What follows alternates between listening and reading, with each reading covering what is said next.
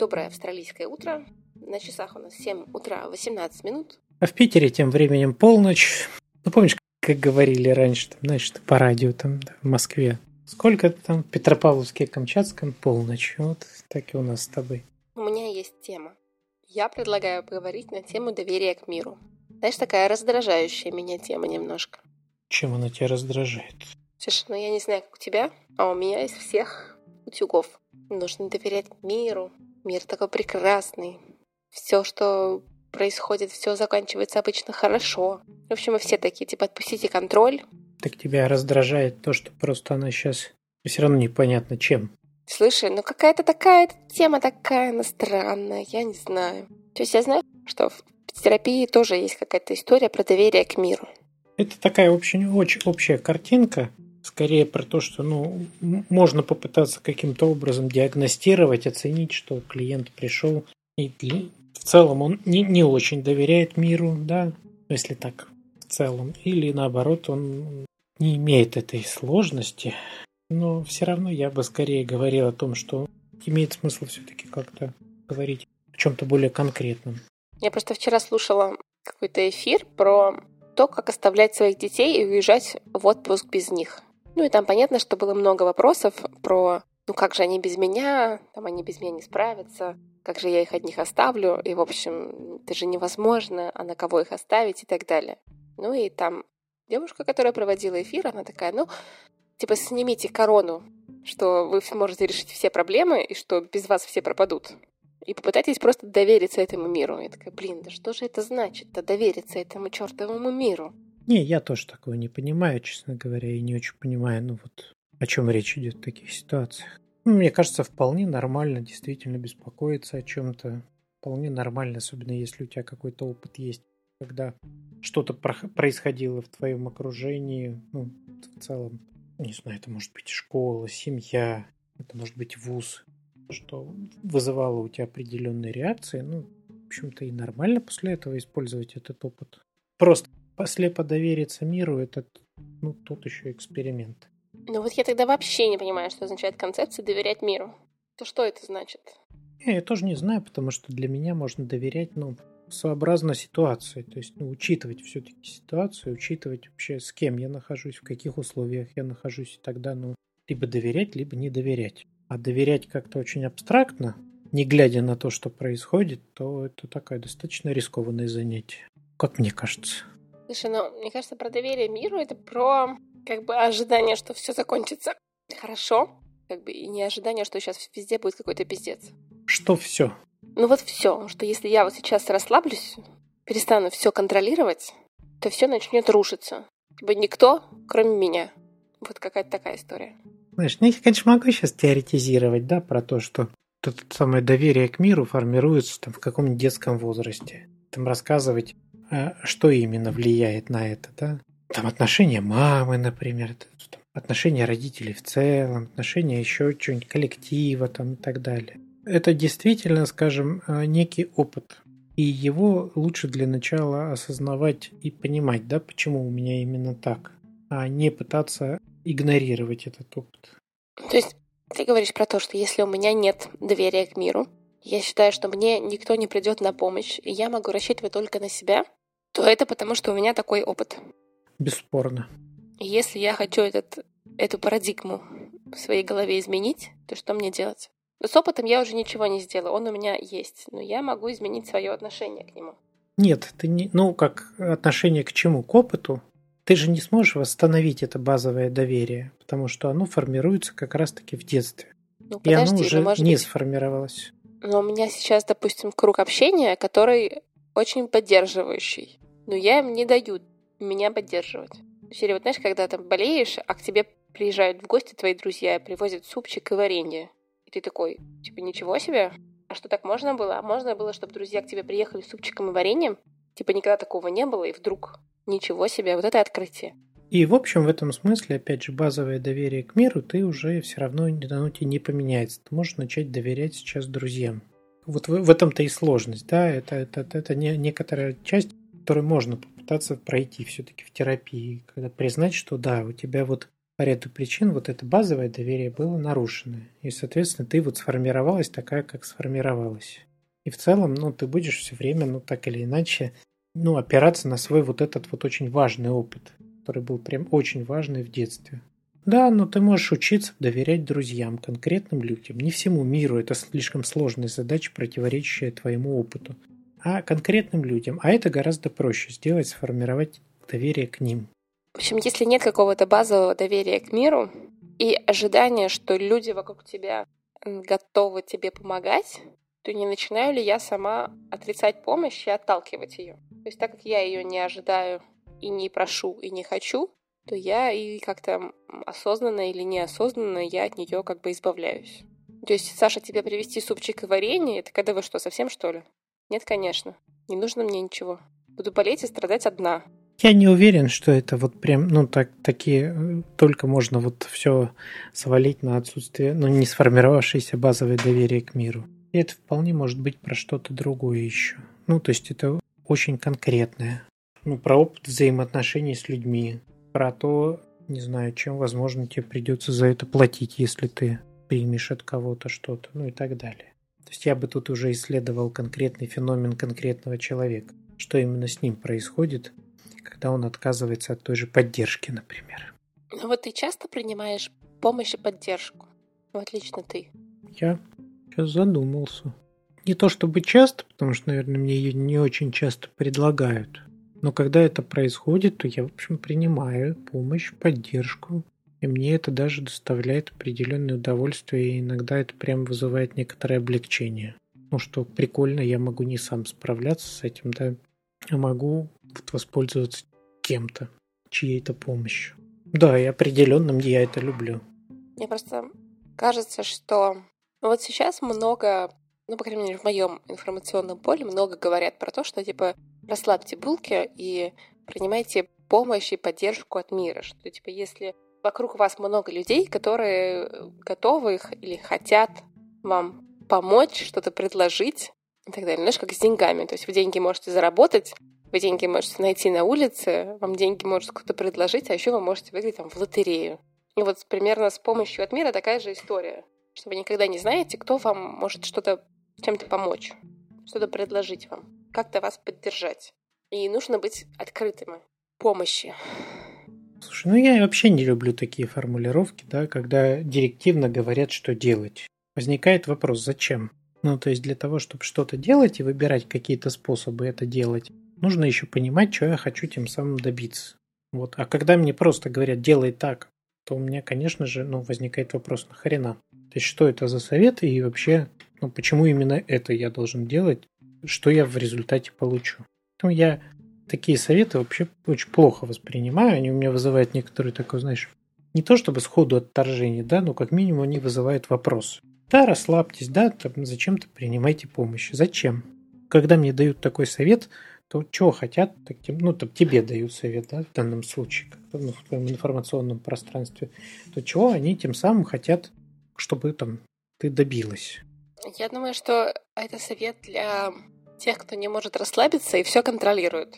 И серия «Если не я, то мир рухнет». Типа, если я не приготовлю еду, то никто не приготовит. Если я не уберу, никто не уберет. Если я не схожу в магазин, никто не сходит в магазин.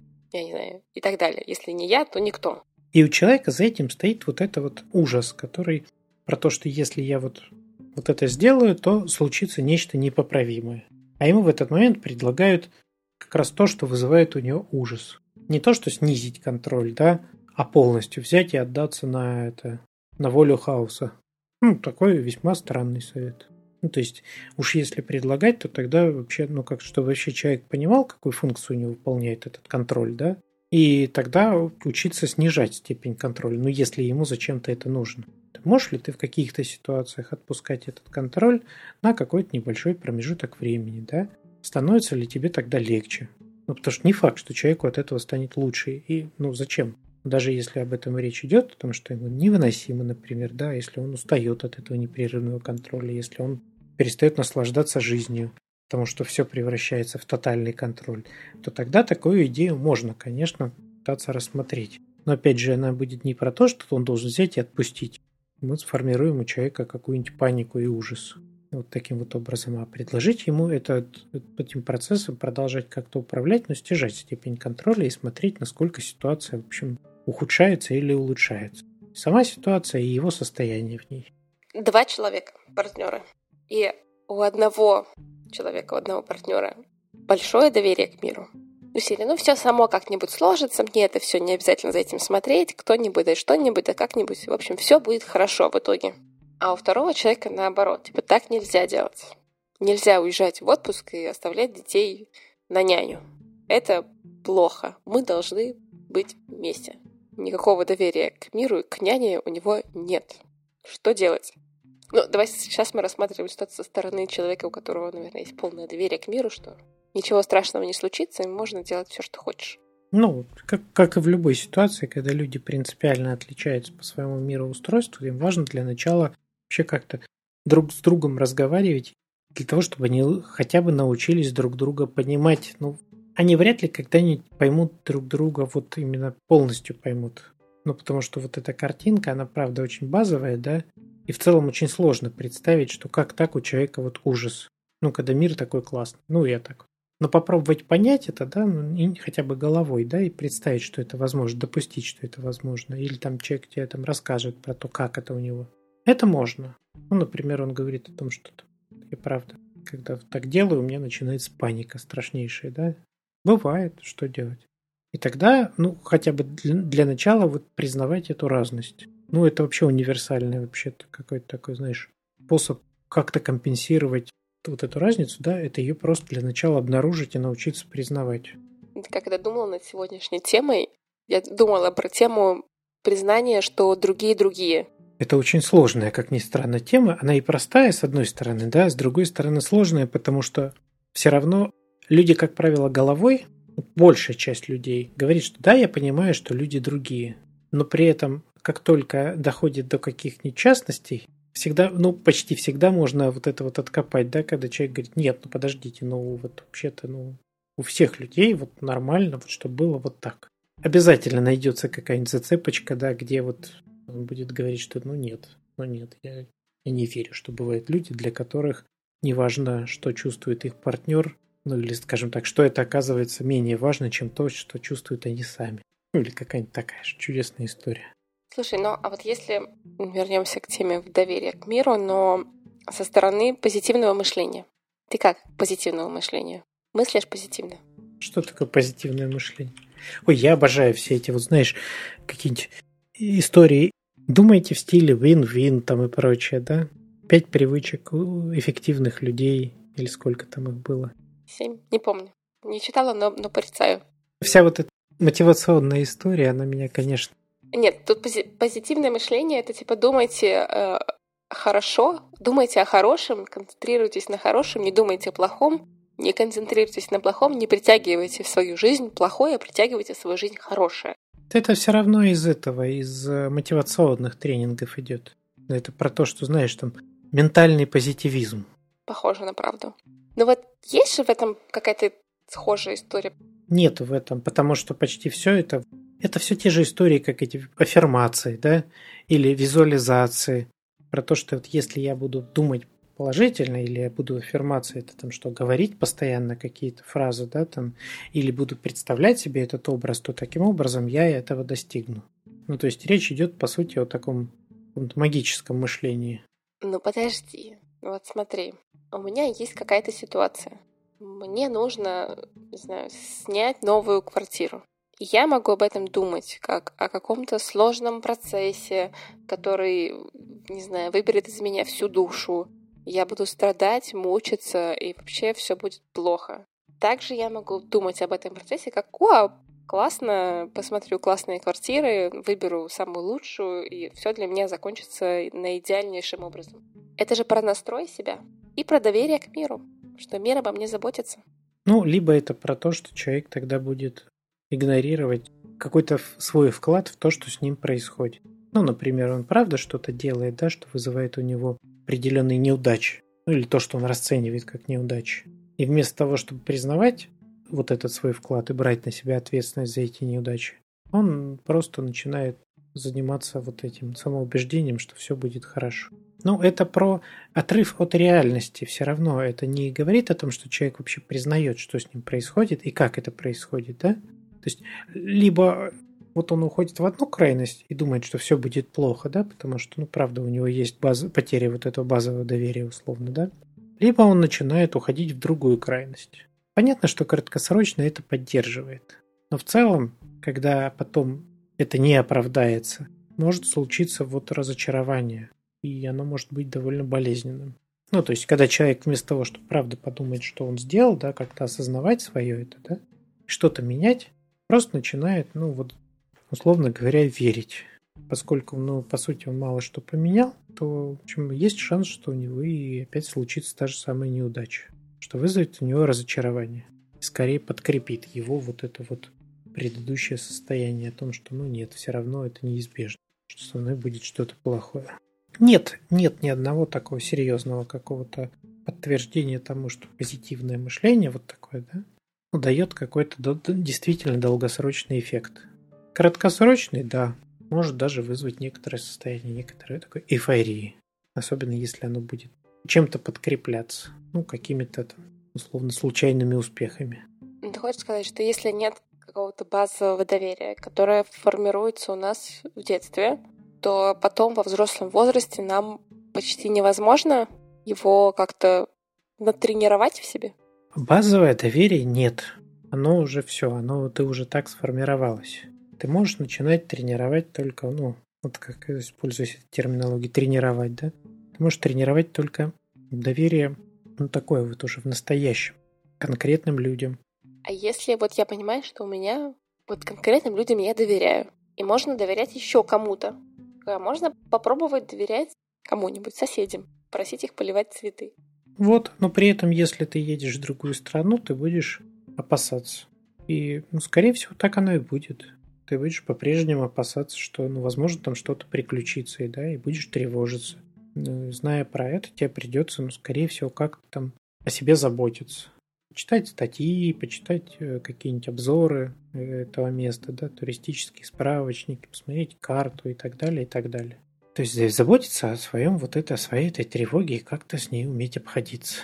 Вряд ли тебе удастся вот это переделать. Ну, то есть я бы сказал, что тебе не удастся это переделать. Но я допускаю, что я там заблуждаюсь где-то, да, или там ошибаюсь. И возможно, но практика показывает, что так вот это маловероятно. То есть все советы про расслабьте булки и доверьтесь миру – профанация? Ну, они исходят от, от тех людей, у которых с этим проблем нет. Слушай, ну подожди, ну может быть мне просто нужно, чтобы мне разрешили расслабить булки. Чтобы мне кто-то сказал, типа, Саша, вот знаешь, а можно расслабиться. Ты такой, ничего себе. Это другое. Ну, это значит, что у тебя есть какая-то история про то, что расслабляться нельзя. Это не про то, что ты там испытываешь ужас от того, что ну, все само по себе пошло бесконтрольно, да, а про то, что только у тебя есть некоторое убеждение, что по каким-то причинам расслабляться нельзя. Ну, это то, что называется в гештальт-терапии интроект. На чем он базируется, опять же, вопрос, да? Ну, потому что там разные могут быть формулировки и разные нюансы. Но из серии там расслабляться нельзя, потому что там под лежачий камень вода не течет. Ты должна Я постоянно вот что-то Только делать. недавно говорила себе эту фразу, а вот буквально позавчера. Вот. Это другая история, это не про доверие, это про то, что вот скорее про то, что... Ну, она, она как перекликается отчасти, да, но она скорее про то, что у тебя просто есть э, вот это внутреннее убеждение, которое когда-то было подцеплено, и сейчас оно воспринимается как некая такая аксиома, как что-то, что обязательно к исполнению. Тут действительно это возможно, это то, что про... это то, на чем, в общем, многие наши какие-то сложности базируются, на том или ином интроекте. Мы как-то с тобой уже говорили про это, да, про вот а, всякие такого рода убеждения, там, я там, ну, я, мы знаем целый ряд из них, да, там, про то, что девочка должна быть там аккуратной, мальчики не плачут, ну, мужчина должен обеспечивать семью, женщина должна быть хорошей хозяйкой. Ну, то есть вот, вот эти вот целый ряд каких-то полезных ну, в кавычках, интроектов, они у нас у всех есть. Ну, то есть они разные могут быть, но тем не менее они есть. И в частности про то, что нельзя быть ленивой, да? Я недавно выложила в Инстаграм фотографию У меня сгорели овощи в духовке. Прям сгорели до углей. Я сфоткала, выложила фотку в Инстаграм, в сторис, написала, в общем, это все, что вам нужно знать про мои кулинарные способности. В общем, за все время существования моего Инстаграма это самое популярное, на втором месте по сторис, по тому, как люди на нее реагировали. То есть мне написало какое-то огромное количество человек в комменты. Я такая, типа, ничего себе, вот что надо постить. Горелые овощи. И правда это важно понимать про то, какими вот этими интерактами. Часть из них, они могут быть вполне, знаешь, такие подходящими во взрослом возрасте тебе. Ну, ты можешь так посмотреть, вот, и так решить, что нет, мне этот интеракт нравится. Ну, я его лучше там оставлю. Ну, потому что мне он по каким-то причинам подходит. А часть, ну, действительно имеет смысл тоже провести такую ревизию и что-то там как-то отсортировать. Ну, я знаю, что есть такое упражнение, что прям предлагают записывать. Вот, типа, все эти мысли, которые приходят, типа, вот под лежачий камень вода не течет. Как в Алисе в стране чудес. Нужно бежать в два раза быстрее, чтобы попасть в новую точку. Какие-то такие штуки. И пытаться их проработать. Ну, можно пытаться самостоятельно, можно с терапевтом, ну, то есть пытаться их отлавливать в своей голове. Ну, это правда. Ну, то есть их вообще-то важно для начала просто у себя обнаруживать.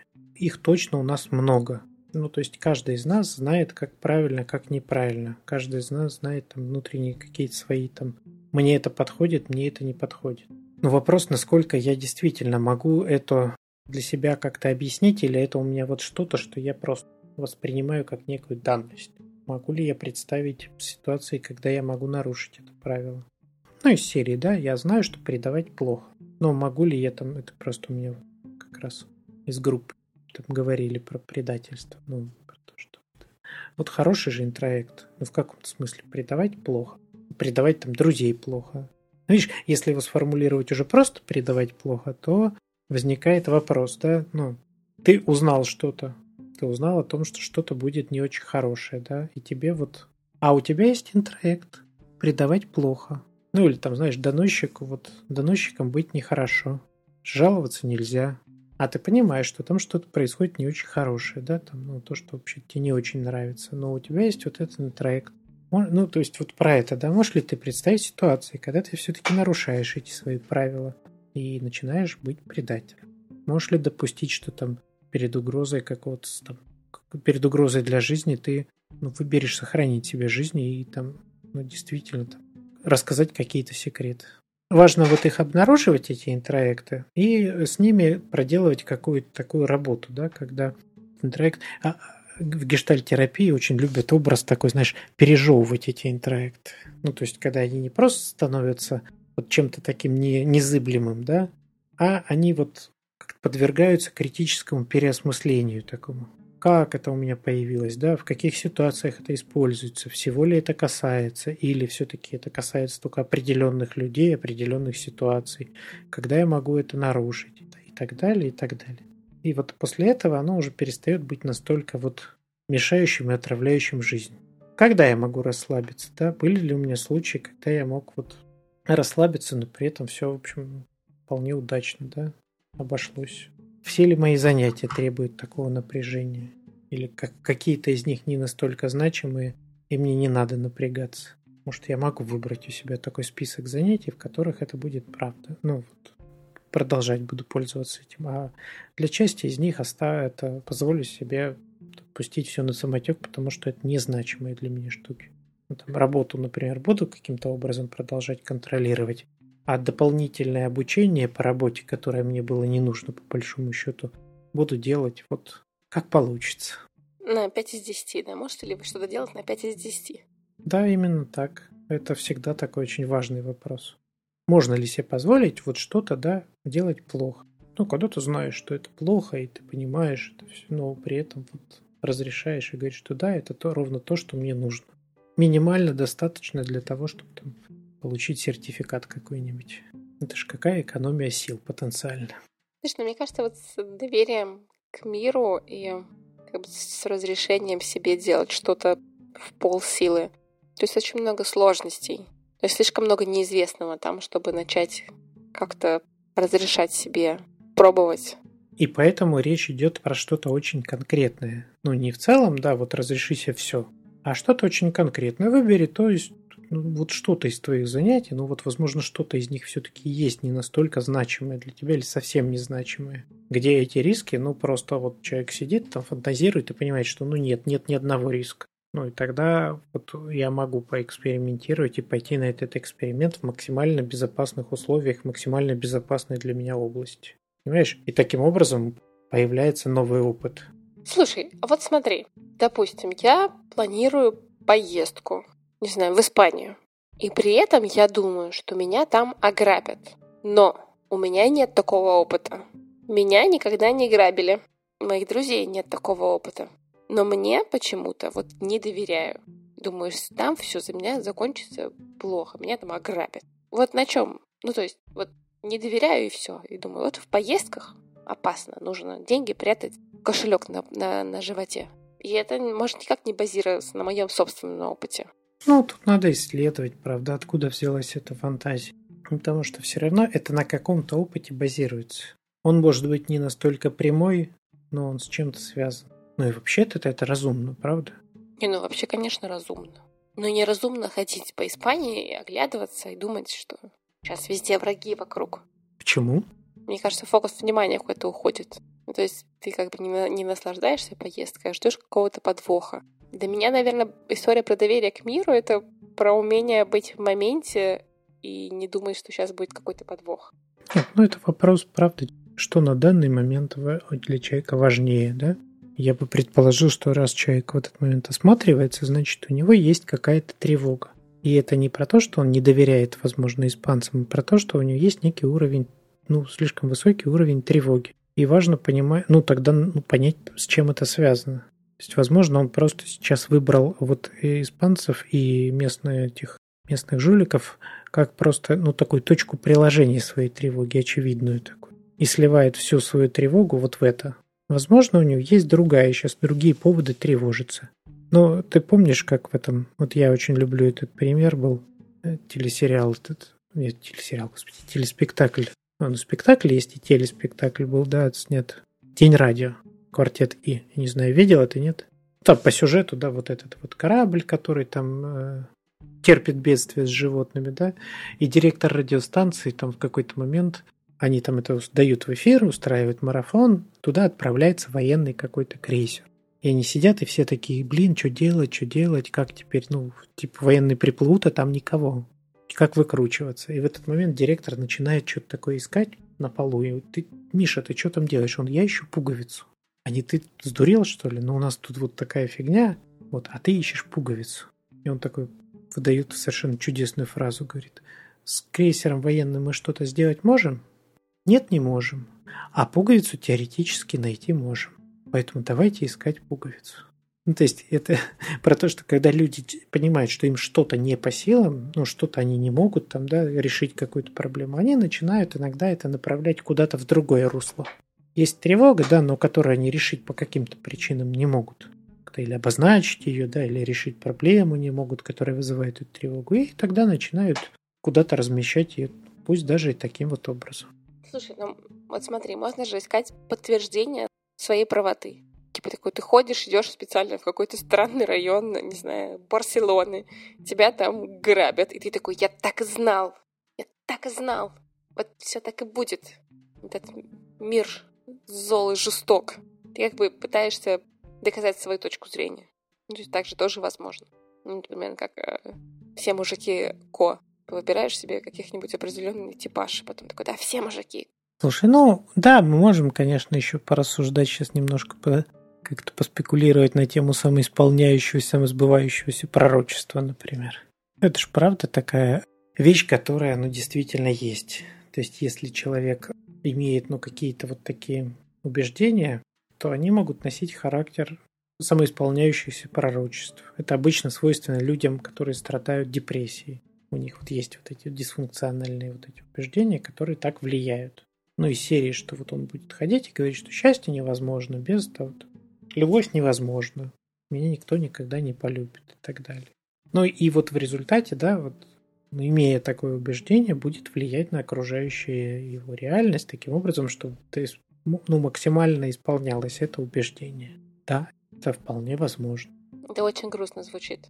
Ну, это правда грустно звучит, особенно, знаешь, и у меня были такие случаи в терапии, когда я понимал, что в данном случае клиент, что называется, максимально себя топит. Ну, то есть делает все для того, чтобы там доказать, что это так. Я, я, я не знаю, у меня просто нет слов. Типа, что, что с этим делать? Как с этим быть? Что делать? Кому делать, видишь? Это еще вопрос, кому делать. Тут же надо понимать, зачем мы сами себя топим. Это право, хороший вопрос, да. И тут у каждого человека, ну, может быть своя личная, индивидуальная, уникальная ну, причина, почему это так происходит. Возможно, например, человеку действительно эта позиция кажется наиболее, как ни странно, наиболее выгодной. Возможно, он просто лучше всего в ней умеет существовать. Ну, то есть он постоянно, там, например, борется с этим, да, он постоянно как-то пытается себя вылечить. Ну, то есть что-то делать такое, да. Но при этом он, ну, как поддерживает все это состояние и говорит, что, ну, нет, это, скорее всего, это невозможно. Вот я прям даже почти уверен.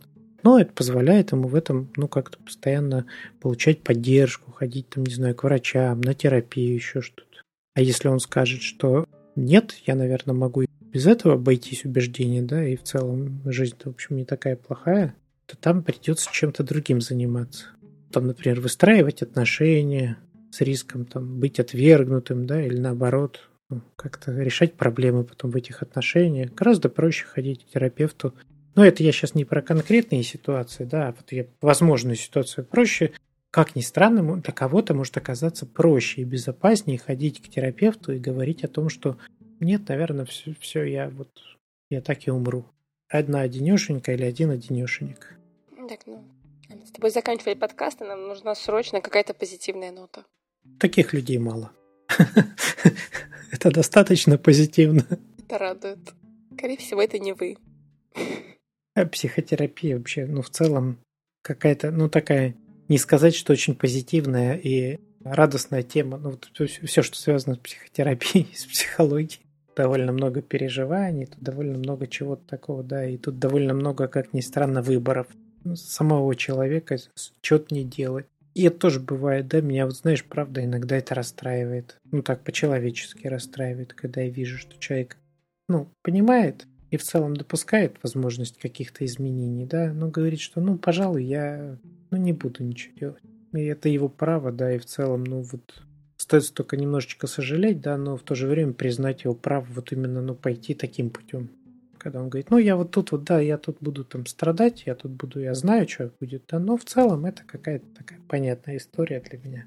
А вот то, что там вот возможно, там прикольно, там возможно даже какие-то я получу прям классные штуки, но там очень много сильных переживаний, а с, эти, с ними я не очень понимаю, что делать, а с этим я уже давно научился, я уже так 30 лет живу. Мне кажется, у меня есть такой друг. Да, кажется, у всех есть такой друг. Я думаю, да. И поэтому, кстати, вот очень важно, да, ну, для меня точно очень важный критерий, чтобы человек сам пришел на терапию. Чтобы у него было действительно вот это желание и некоторая, ну, хотя бы минимальная энергия, направленная на то, чтобы что-то поменять. Ну, то есть хотя бы вот, ну, этой энергии иногда хватает только на то, чтобы человек узнал то, как это у него устроено, да, а на изменения уже нету этой энергии. Ну, так бывает. Ну, потому что в противном случае, да, если человек не сам пришел, а его притащили, родственники, жена, муж, там, то ну, это невозможно. Вот он дойдет до этого места, да, и дальше как? На энергии терапевта, ну, это очень утомительное для терапевта занятие и, в общем, практически не дающее результат. Ну, таких долгосрочных. Ну, краткосрочно можно, да, а долгосрочно у человека должна быть своя собственная энергия, чтобы там в этом состоянии изменения поддерживать, да, и так далее. Ну что, записались? Да. В общем, доверяйте миру, но в меру. Спасибо, что слушаете нас. Ставьте отзывы, лайки, пишите письма и отзывы. Мы все читаем. Спасибо вам большое. Мы есть на всех платформах, где можно послушать аудиоподкасты. На части из них можно оставлять комментарии. Также это можно делать ВКонтакте. Пока-пока.